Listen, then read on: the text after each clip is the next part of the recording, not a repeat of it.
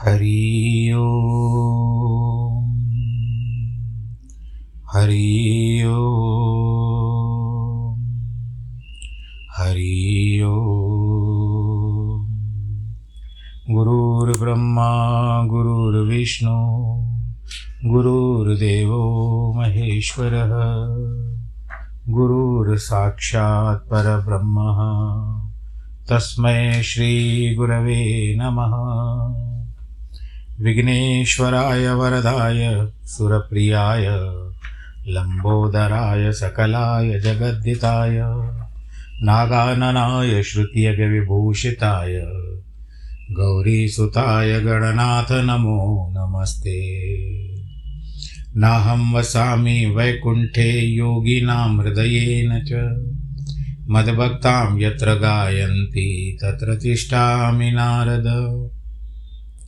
जिस घर में हो आरती, चरण कमल चितलाय तहाँ हरि वासा करे, ज्योत अनंत जगाए। जहाँ भक्त कीर्तन करे, बहे प्रेम दरिया। तहाँ हरि श्रवण करे, सत्यलोक से आए। सब कुछ दीना आपने, भेंट करूँ क्या नाथ? नमस्कार की भेंट लो जोड़ू मैं दोनों हाथ, जोड़ू मैं दोनों हाथ, जोड़ू मैं दोनों हाथ। शान्ताकारं भुजगशयनं पद्मनाभं सुरेशं, विश्वाधारं गगनसदृशं मेघवर्णं शुभाङ्गं, लक्ष्मीकान्तं कमलनयनं योगिवृधानगम्यं, वंदे विष्णुं भवभयहरम्। सर्वलोकैकनाथं मङ्गलं भगवान् विष्णु मङ्गलं गरुडध्वज मङ्गलं पुण्डरीकाक्ष, मङ्गलाय स्तनो हरि सर्वमङ्गलमाङ्गल्ये, शिवे सर्वार्थसाधिके, शरण्ये त्र्यम्बके गौरी। नारायणी नमोऽस्तु ते, नारायणी नमोऽस्तु ते। नारायणी नमोऽस्तु ते। हर हर महादेव, हर हर महादेव, हर हर महादेव। बोलो पार्वती पतये, हर हर महादेव की जय। तो भक्तजनों, आइए। कथा की ओर चले। भगवान शंकर भोलेनाथ मनोकामना पूर्ण करने वाले होते हैं। और इस समय में, वर्तमान में, भगवान शिव जी के ऊपर ये भार है संसार का परिचालन कराने के लिए। क्योंकि भगवान विष्णु अभी सोए हुए हैं, नारायण जी सोए हुए हैं। आपको पता है ना कि भगवान जी आषाढ़ की कृष्ण शुक्ल पक्ष की जो एकादशी आती है, जिसको देवशयनी एकादशी कहते हैं उस दिन भगवान विष्णु जो होते हैं, वो शयन करते हैं। चातुर्मास पर्यंत, चार महीने तक शयन करते हैं। फिर भाद्रपद की शुक्ल की एकादशी आती है, जिसपे समय में गणपति इत्यादि रखे रहते हैं, और उस दिन वामन जयंती भी होती है। आपको इस बात का भी पता होना चाहिए। भगवान जो पता भी होगा, ऐसी कोई बात नहीं है। तो उस समय, उसी दिन भगवान वामन ने भी अवतार लिया था। वामन अवतार की कथा तो आपको पता है कि किस तरह से भोने होकर के आए थे और उन्होंने राजा बलि से तीन पग पृथ्वी मांग ली थी। ये कथा थोड़ी अलग है, वो भागवत की कथा में आती है और बहुत पुराणों में आती है, पर इस समय हम शिव पुराण की बात पर चल रहे हैं। तो भगवान जी उस दिन करवट बदलते हैं। विष्णु भगवान जी द्वादशी होती है जो भाद्रपद शुक्ल पक्ष की, उस समय गणपति भी रखे रहते हैं कईयों के घर में। क्योंकि गणपति का जो विसर्जन होता है वो चौदह तारीख चौदहवीं तारीख को होता है, यानी चौदहवीं तिथि। चौदह तिथि रहती है, उस दिन अनंत चतुर्दशी होती है, और उस दिन भी एक बात बड़ी आनंद की बता रहा हूँ कि उस दिन अनंत भगवान की पूजा की जाती है, और अनंत अनंत डोरा, काला डोरा बांधा जाता है। पहले आप लोग को भी पता होगा कि हाथों में, बाँह में बड़े लोग नज़र निकालने के लिए अनंत भगवान की पूजा करके डोरा बांधते थे। कई लोगों के हाथों में होता था। समय का परिवर्तन है। बहुत कुछ परिवर्तित हो चुका है तो कुछ नहीं कर सकते। गए हुए समय को लौटा नहीं सकते। जो वर्तमान में और आने वाला कौन सा आएगा पता नहीं है तो वर्तमान में ही विचरे।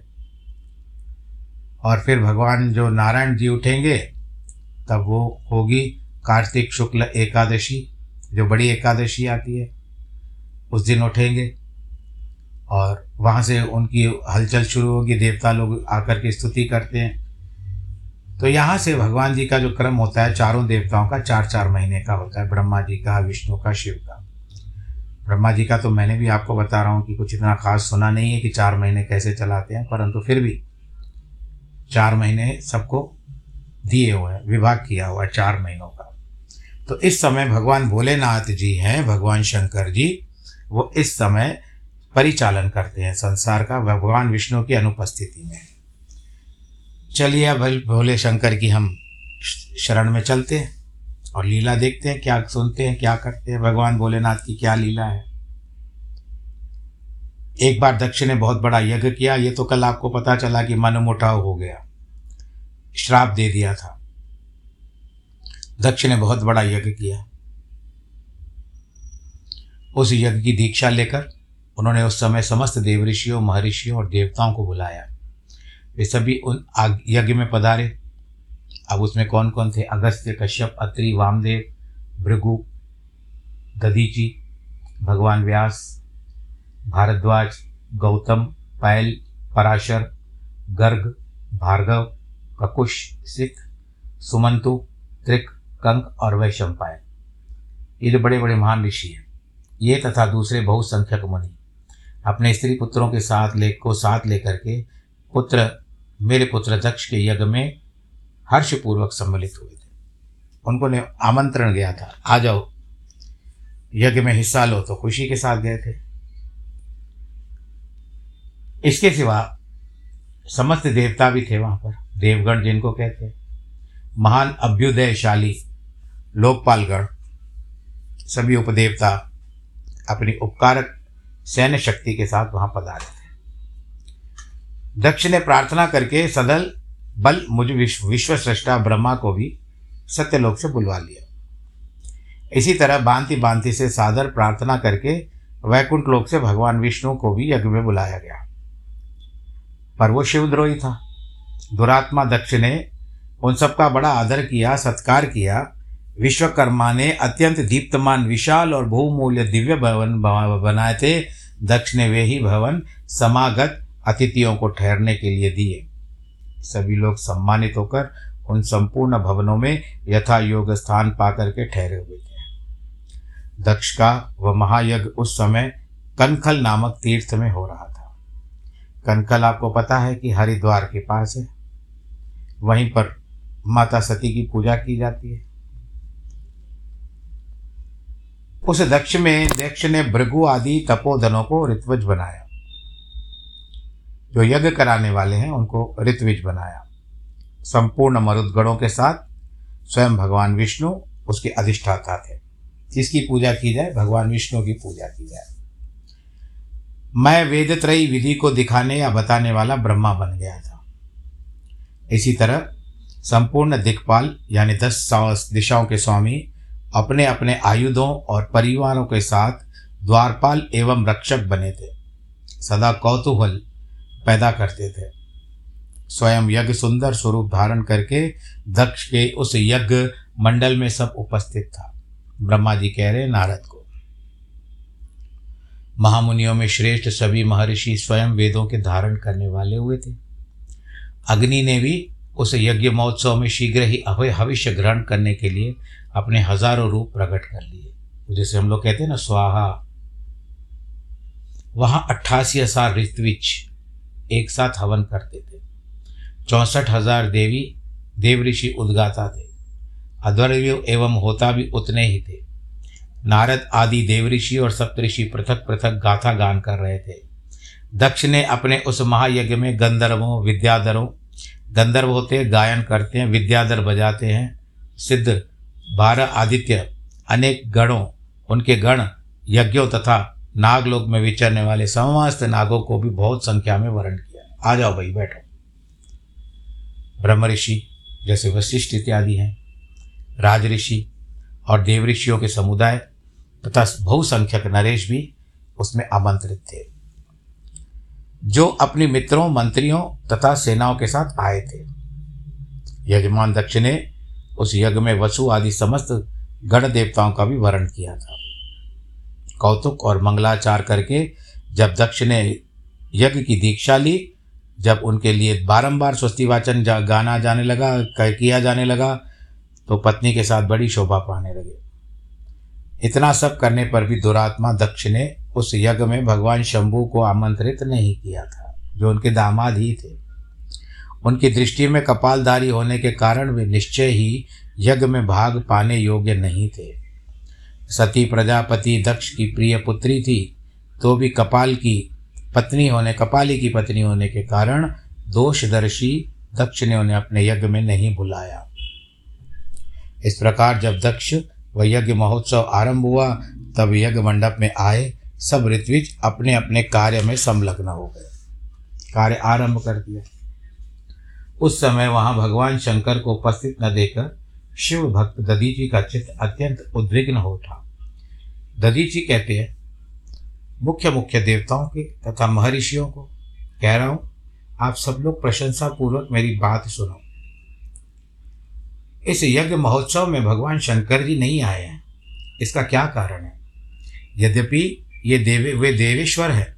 बड़े बड़े मुनि और लोकपाल यहाँ पधारे हैं। तथापि उन महात्मा पिनाक पाणी, यानी त्रिशूल जिनके हाथ में है, वहाँ शंकर बिना यज्ञ कैसे संपन्न हो सकता है? शोभा ही नहीं पा सकता। इसके लिए मंगल, भगवान शंकर की कृपा से ही मंगल कार्य होते हैं। जिनका ऐसा प्रभाव वे पुराण, पुरुष, वृषभ, ध्वज, नंदी पर बैठने वाले परमेश्वर श्री नीलकंठ क्यों नहीं दिखाई दे रहे भाई? हे दक्ष, जिनके समर्थ संपर्क में आने पर अथवा जिनके स्वीकार करने ले पर, कर लेने पर अमंगल भी मंगल हो जाते हैं, तथा जिनके पंद्रह नेत्रों से देखे जाने वाले बड़े बड़े नगर तत्काल मंगलमय हो जाते हैं।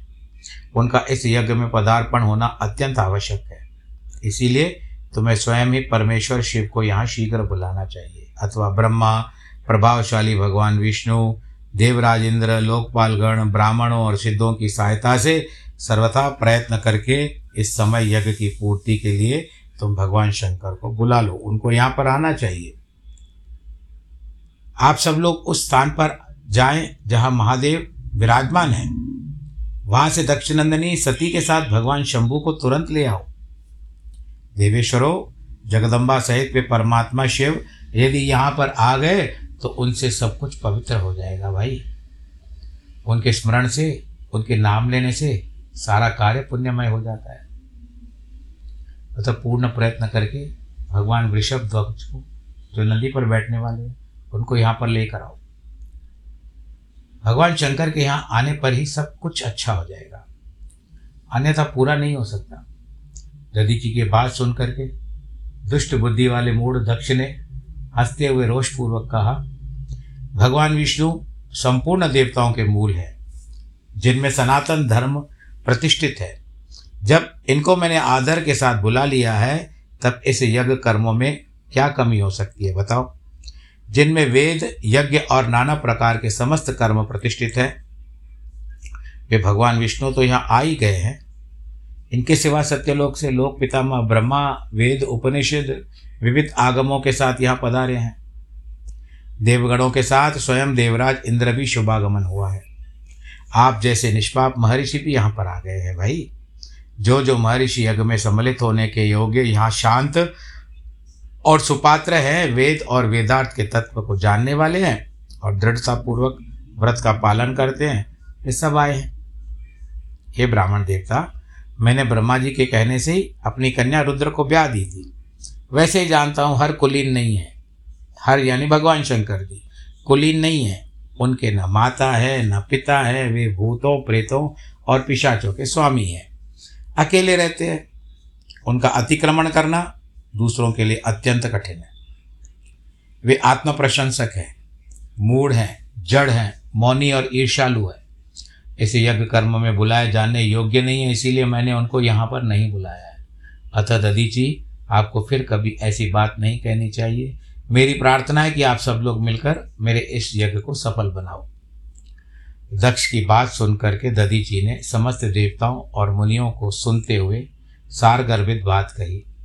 दधीची ने कहा, हे दक्ष, उन भगवान शिव के बिना महान यज्ञ अयज्ञ हो गया। अब यह यज्ञ कहलाने योग्य ही नहीं रह गया। विशेषतः इस यज्ञ में तुम्हारा विनाश हो जाएगा। ऐसा कहकर दधीच अध्यक्ष यज्ञशाला से अकेले निकल पड़े, तुरंत अपने आश्रम को चल दिए। उसके बाद जो मुख्य मुख्य शिव भक्त तथा शिव के मत का अनुसरण करने वाले थे, वे भी दक्ष को वैसा ही श्राप देकर तुरंत वहाँ से चले गए। अपने आश्रमों को चले गए सब लोग।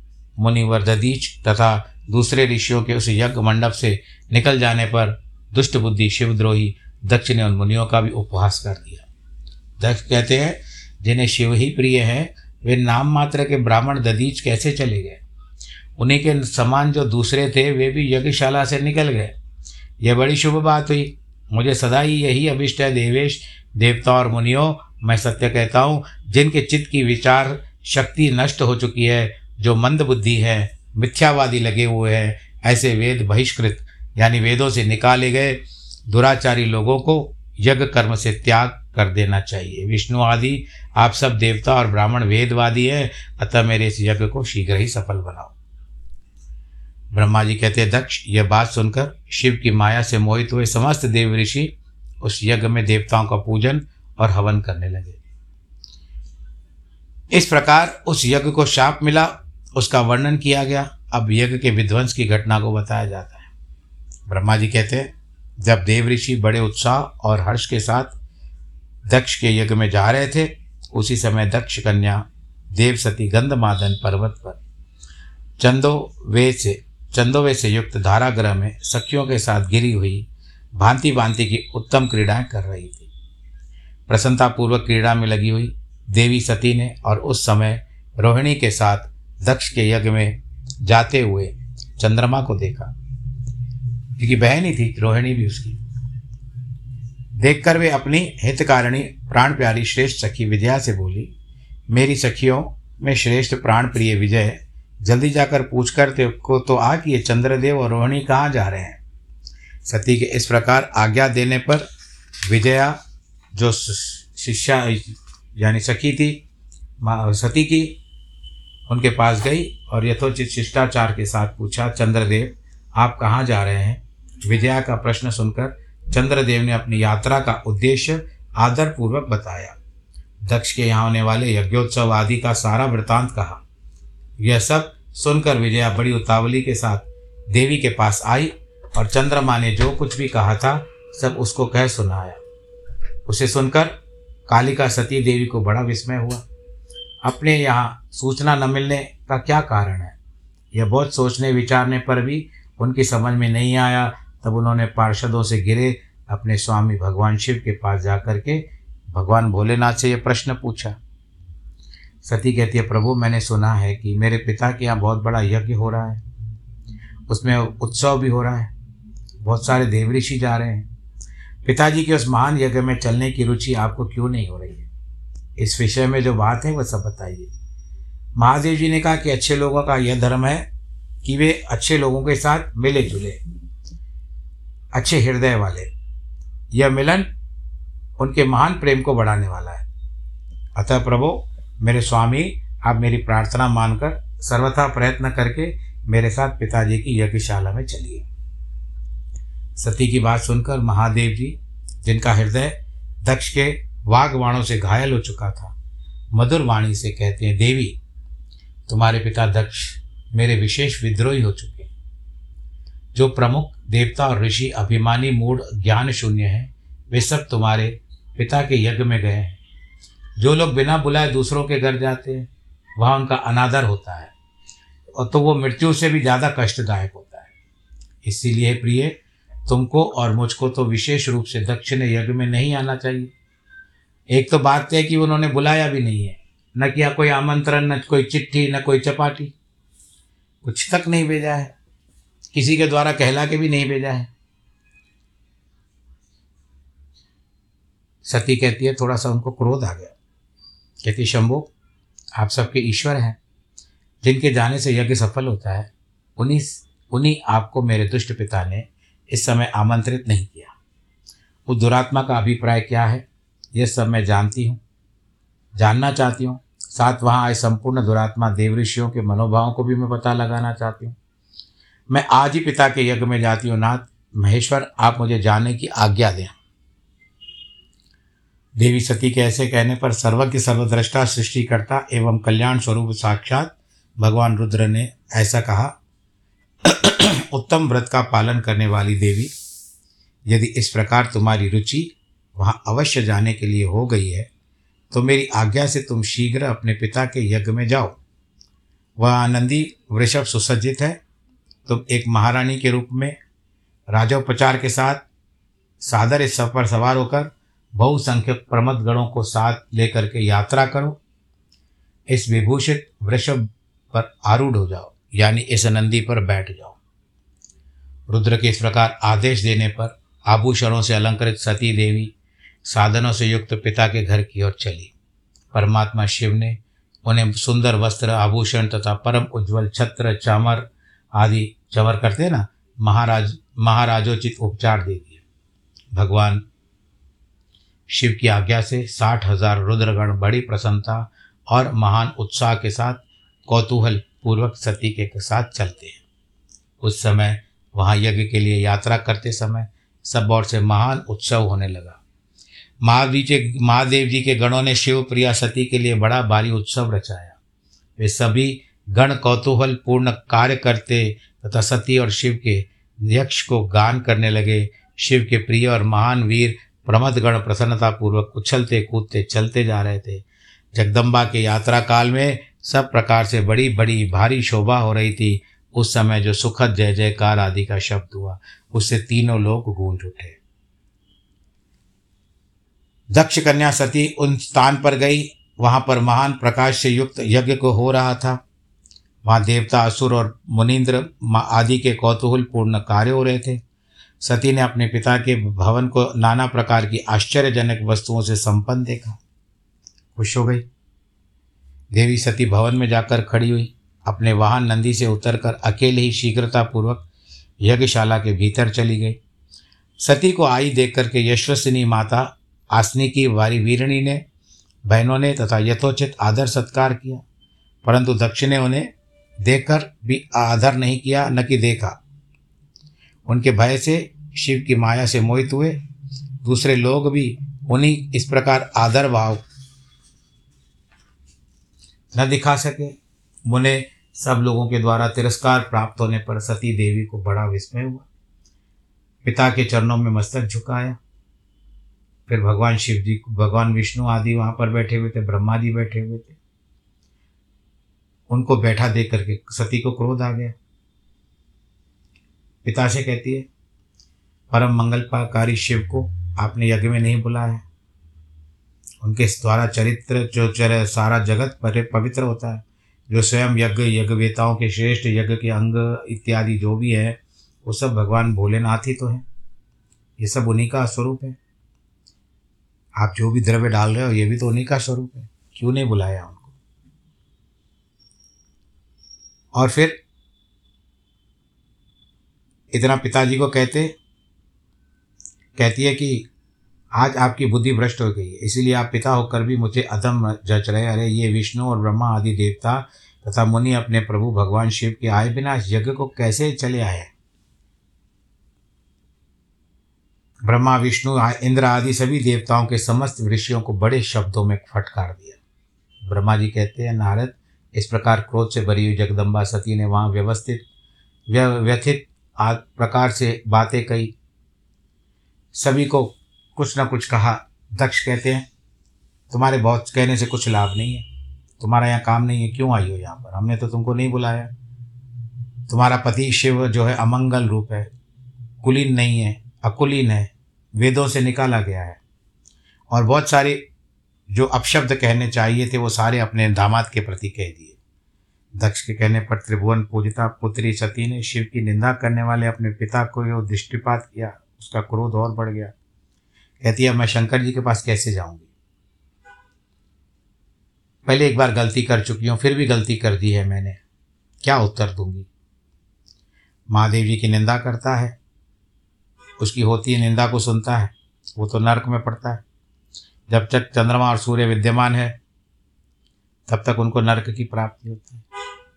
मैं अपने पति का अनादर कैसे सुन सकती हूँ? इस प्रकार धर्म की नीति पर बताने वाली सती को अपने आप कारण बड़ा पश्चाताप हुआ। व्यथित चित्त से भगवान शंकर के वचन का स्मरण किया कि उन्होंने नहीं बुलाया तो जाना भी नहीं चाहिए। पर अब क्या करें? आज की है। सबको देवताओं को बताती है, भगवान शंकर के निंदक हैं इसके लिए पश्चाताप आप लोग भी करोगे। सब कुछ भोगना पड़ेगा तुमको। और ये मेरा पिता निंदा कर रहा है, आप लोग कुछ नहीं उसको बता रहे हो, उसको बताने रोक नहीं रहे हो आप। ये कैसी बात है? ये कह रहे हैं, नरमुंडों की माला धारण करते, वो उनकी लीला है। यही भगवान शिव के साक्षात परमेश्वर हैं, प्रवृत्ति, यज्ञ आदि और निवृत्ति, शम, दम आदि, दो प्रकार के कर्म बताए हैं। मनीषी पुस्तकों के द्वारा, पुरुषों के उनका विचार करना चाहिए। वेदों में विवेचन, रागी और विरागी दो प्रकार के अलग अलग अधिकारी बताए गए। इन दोनों के प्रकार के कर्मों में प्रवेश नहीं है। उन्होंने कोई कर्म प्राप्त नहीं होता, जिन्हें किस प्रकार का कर्म करने की आवश्यकता नहीं है। पिताजी फिर अपने पिता को कहती है, हमारा ऐश्वर्य अव्यक्त है, उसका कोई लक्षण नहीं है। व्यक्त नहीं है। सदा आत्मज्ञानी महापुरुष ही उसका सेवन करते हैं। तुम्हारे पास तो कोई ऐश्वर्य नहीं है। यज्ञशालाओं में रहकर वहाँ के अन्न से तृप्त होने वाले कर्मठ लोगों को भी भोग प्राप्त होता है। उससे यह ऐश्वर्य बहुत दूर है। जो महापुरुषों की निंदा करने वाले और दुष्ट होते हैं ना, उनके जन्म कोई धिक्कार है। विद्वान पुरुषों को चाहिए कि उसके संबंधों को विशेष रूप से प्रयत्न करके त्याग दे। जिस समय भगवान शिव तुम्हारे साथ मेरा संबंध दिखलाते हुए मुझे दाक्षायणी कह करके पुकारेंगे, उस समय मेरा मन सहसा अत्यंत दुखी हो जाएगा। क्योंकि मैं तुम्हारी पुत्री हूँ। दक्ष की पुत्री हूँ तो इसके लिए दाक्षायणी कहा जाता है। पर इसके बाद मैं दाक्षायणी नहीं रहना चाहती। मैं इस दाक्षाय, दक्ष के दिए हुए शरीर को अब मैं अपने ऊपर कलंक समझती हूँ। इस शव को तुल्य घृणित, ये शरीर मेरे लिए घृणित हो चुका है। इस समय निश्चय इसका त्याग कर दूँगी। इस शरीर को रखने का कोई फ़ायदा नहीं है। जो अपने पति की न बात मानता हो और पिता हो, उसका अनादर भी करता हो साथ साथ शिव जी का तो उसको सुनने के बाद इस शरीर को रख करके क्या फ़ायदा? यहाँ से मैं सुखी हो जाऊँगी। हे देवता और मुनियों, तुम सब लोग मेरी बात सुनो। तुम्हारे हृदय में दुष्टता आ गई है। तुम्हारी मति भ्रम हो गया है। भूल गए हो। तुम लोगों को यो कर्म सर्वथा अनुचित है। तुम सब लोग मूड हो चुके हो, क्योंकि शिव की निंदा और कला तुम्हें प्रिय है ना? अतः भगवान, हर से तुम्हें इसको कर्म का पूरा पूरा दंड प्राप्त होगा। इस यज्ञ में दक्ष तथा देवताओं से ऐसा कह करके सती देवी चुप हो गई और मन ही मन प्राण वल्लभ शंभु का स्मरण करने लगी। तो आज की कथा के प्रसंग को हम यहाँ पर पूरा करते हैं। अध्याय भी पूरा हो चुका है। प्रयत्न हो रहा है कि अभी जैसे लगभग समय पर ही अध्याय पूरा हो जाए, यानी प्रसंग पूरा हो जाए। भगवान शंकर भी साथ दे रहे हैं, आप साथ दे रहे हैं। आप, मैं कथा कह रहा हूँ, भगवान शंकर की कृपा से आप लोग सुन रहे हैं, अपना समय निकाल करके कुछ समय दे रहे हैं। तो ये भी बड़ी भगवान की अनुकंपा आपके ऊपर हो। मैं तो यही प्रार्थना करूँगा भगवान जी से। और अब आपके घर में साफ़ सफ़ाई का भी समय शुरू हो चुका होगा। दिवाली बिल्कुल न निकट है। सोमवार की दिवाली है। अगले सोमवार की चौबीस तारीख को धनतेरस तेईस को की है। सामूहिक रूप से ये समाचार ज्ञात हो चुका है, सबको ऐलान हो चुका है। ब्राह्मण वर्ग के द्वारा सभी ले चौबीस तारीख की है। पच्चीस तारीख को सूर्य ग्रहण है। और मैं प्रयत्न करके एक इसी में जैसे कथा करता हूँ, उसमें एक लिंक बना दूँगा। जैसे आपको लिंक आती है कथा की उसमें ग्रहण का विवरण, दिवाली के दिन किस तरह से आपको पूजा करनी है, मैं प्रयत्न कर रहा हूँ उसके ऊपर, और उसके ऊपर बना रहा हूँ किस तरह से होना चाहिए तो आप सब लोग उसको लिंक को सुनिएगा और साझा भी करिएगा, और लोगों के पास भी भेजिएगा फॉरवर्ड भी करिएगा करेंगे तो सब लोग और भी सुनेंगे। बस यही आपसे प्रार्थना थी, भगवान जी आप सबको खुश रखे। संपन्न रखे, प्रसन्न रखे, प्रफुल्लित रखे, आनंदित रखे और जो भी इच्छाओं पूरी करे, जिनके जन्मदिन और वैवाहिक वर्षगांठ है, उन सबको बहुत बहुत बधाई। नमो नारायण।